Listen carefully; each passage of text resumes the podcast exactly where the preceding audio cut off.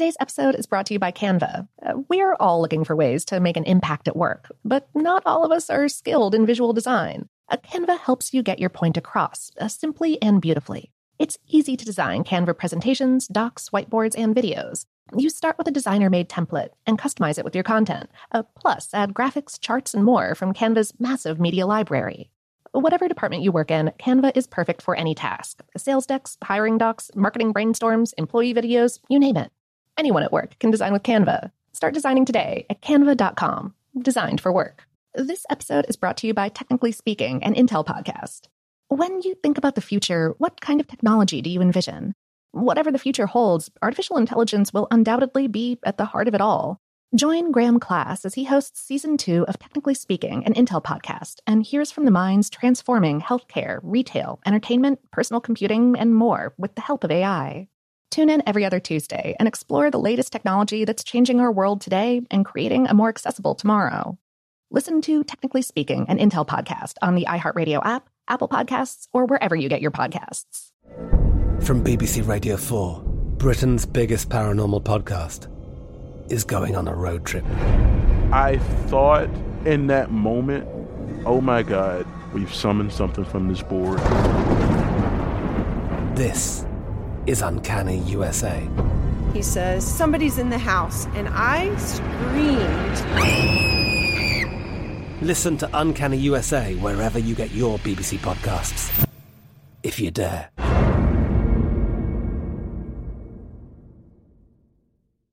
What's up? This your boy Lil Duval, and check out my podcast, Conversations with Unc, on the Black Effect Podcast Network. Each and every Tuesday, Conversations with Unc podcast feature casuals and in-depth talk about ebbs and flows of life and the pursuit of happiness. Unlike my work on stage, I tap into a more serious and sensitive side to give life advice and simply offer words of encouragement, yet remind folks to never forget to laugh. Every Tuesday, listen to Conversations with Unc, hosted by Lil Duval on the Black Effect Podcast Network, iHeartRadio app, or wherever you get your podcasts presented by AT&T. Connecting changes everything.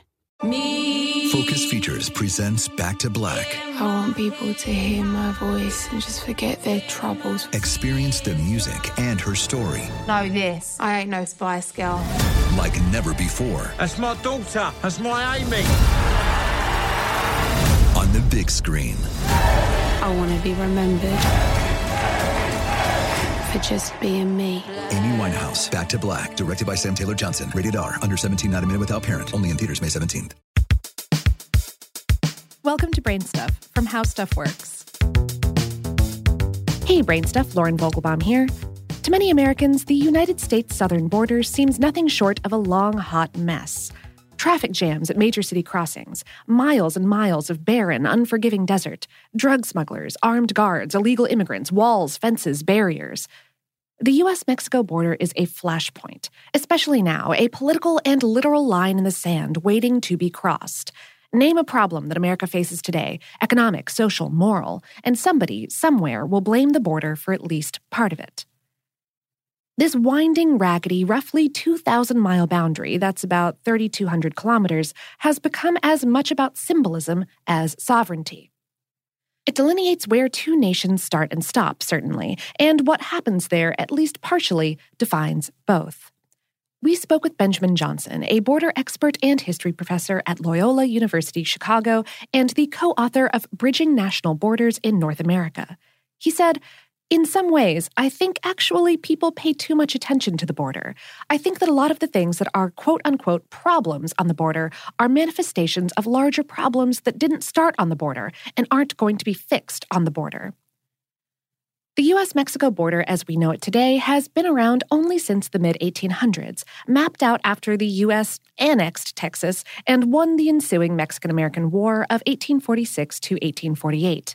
The area, of course, was contested long before that, with Native Americans, including Aztecs, Comanches, and Apaches, Spanish, and Mexicans all laying claim to the borderlands at one time or another.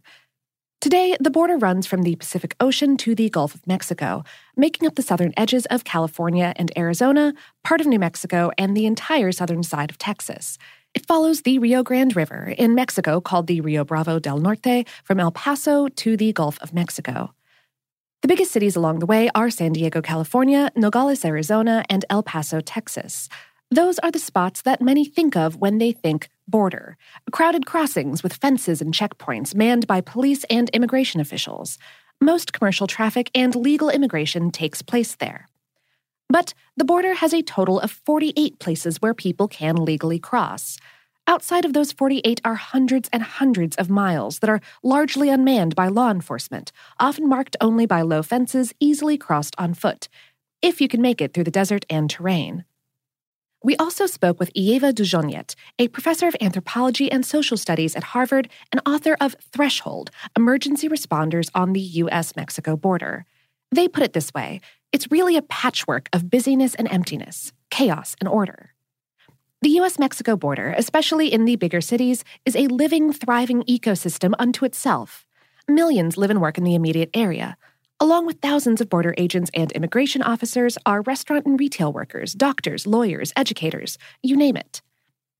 Jusionyte said, the people who live near the border live there often because of the border, either because they have family on both sides and it's easier for them to be part of that family, or because the border creates opportunities. Some in the U.S. will go to doctors in Mexico, while some who live in Mexico will send their kids to American schools. Binationals often move between the two countries, sometimes daily, often enduring long waits to cross the border. Then there are those whose families have been there for decades, whose ancestors can be traced to a time well before the U.S. existed. Jusionyte said, For those people, it's the border that has crossed them. Their communities were split in half by the border and the fence. According to U.S. Customs and Border Protection, some 50,000 immigrants crossed the southern border in May 2018, some illegally, some who turned themselves in. It was the third straight month of 50,000 plus immigrants. Authorities expect many others slipped through undetected. If you listen to some politicians and pundits, these illegal immigrants are the genesis of any number of problems that the U.S. faces. They occupy American jobs, don't pay taxes, and take government handouts. They smuggle drugs, crowd schools, commit heinous crimes. President Donald Trump says they infest our country.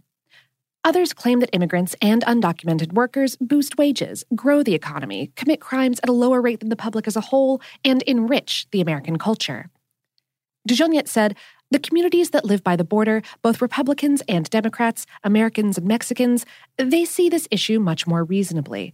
It's part of their everyday life, and they know that this has nothing to do with security. For instance, American towns like El Paso are just across the border from Mexican towns like Ciudad Juarez, which has one of the highest homicide rates in Mexico. But El Paso is one of the safest communities in the U.S. Jusionyte said, No crime is pouring through the border. Only those people that live in the region understand that. Trump, of course, trumpets a zero tolerance policy toward illegal immigration. He declared it a crisis earlier this year and ordered in the National Guard to protect the border. He promised, famously, to build a wall to keep illegal immigrants out. All of this, Johnson says, misses the point. He said, as a historian, there seems to be a widespread assumption that we used to be in control of the border, and that at some point we lost that. And if we hire more people or use certain technology like drones or sensors or build a fence, that we're going to get that back. That's just not the case. I don't know a single point in history when the government actually determined who and what got to cross and was successful in implementing that vision. This is not about the border. This is about these other things, and we just see them at the border. All those other things economic disparity, racism, nationalism, fear, anger, and crime, just to name a few, that seem amplified at the border, do exist in other places too, from Chicago to Washington, D.C. to Seattle. Jusionyte said, the border became this site, an object, a metaphor even, where we misplaced very real economic insecurities and social anxieties. So it is the wrong answer to very important questions about the conditions of our society. Still, the US Mexico border, thanks to decisions made in Washington, D.C. and elsewhere, remains a flashpoint.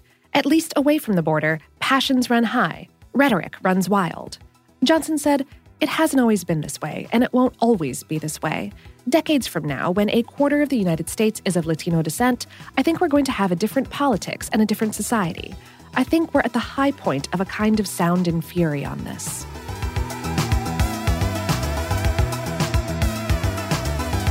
Today's episode was written by John Donovan and produced by Tyler Klang.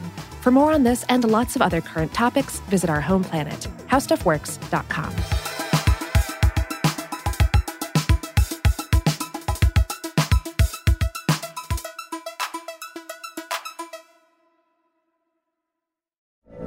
From BBC Radio 4, Britain's biggest paranormal podcast is going on a road trip. I thought in that moment, oh my God, we've summoned something from this board. This is Uncanny USA.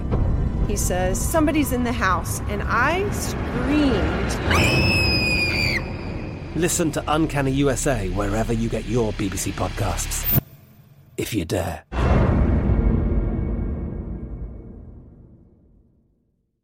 Today's episode is brought to you by Canva. Uh, we're all looking for ways to make an impact at work, but not all of us are skilled in visual design. Uh, Canva helps you get your point across uh, simply and beautifully. It's easy to design Canva presentations, docs, whiteboards, and videos. You start with a designer made template and customize it with your content. Uh, plus, add graphics, charts, and more from Canva's massive media library. Whatever department you work in, Canva is perfect for any task sales decks, hiring docs, marketing brainstorms, employee videos, you name it. Anyone at work can design with Canva. Start designing today at canva.com. Designed for work.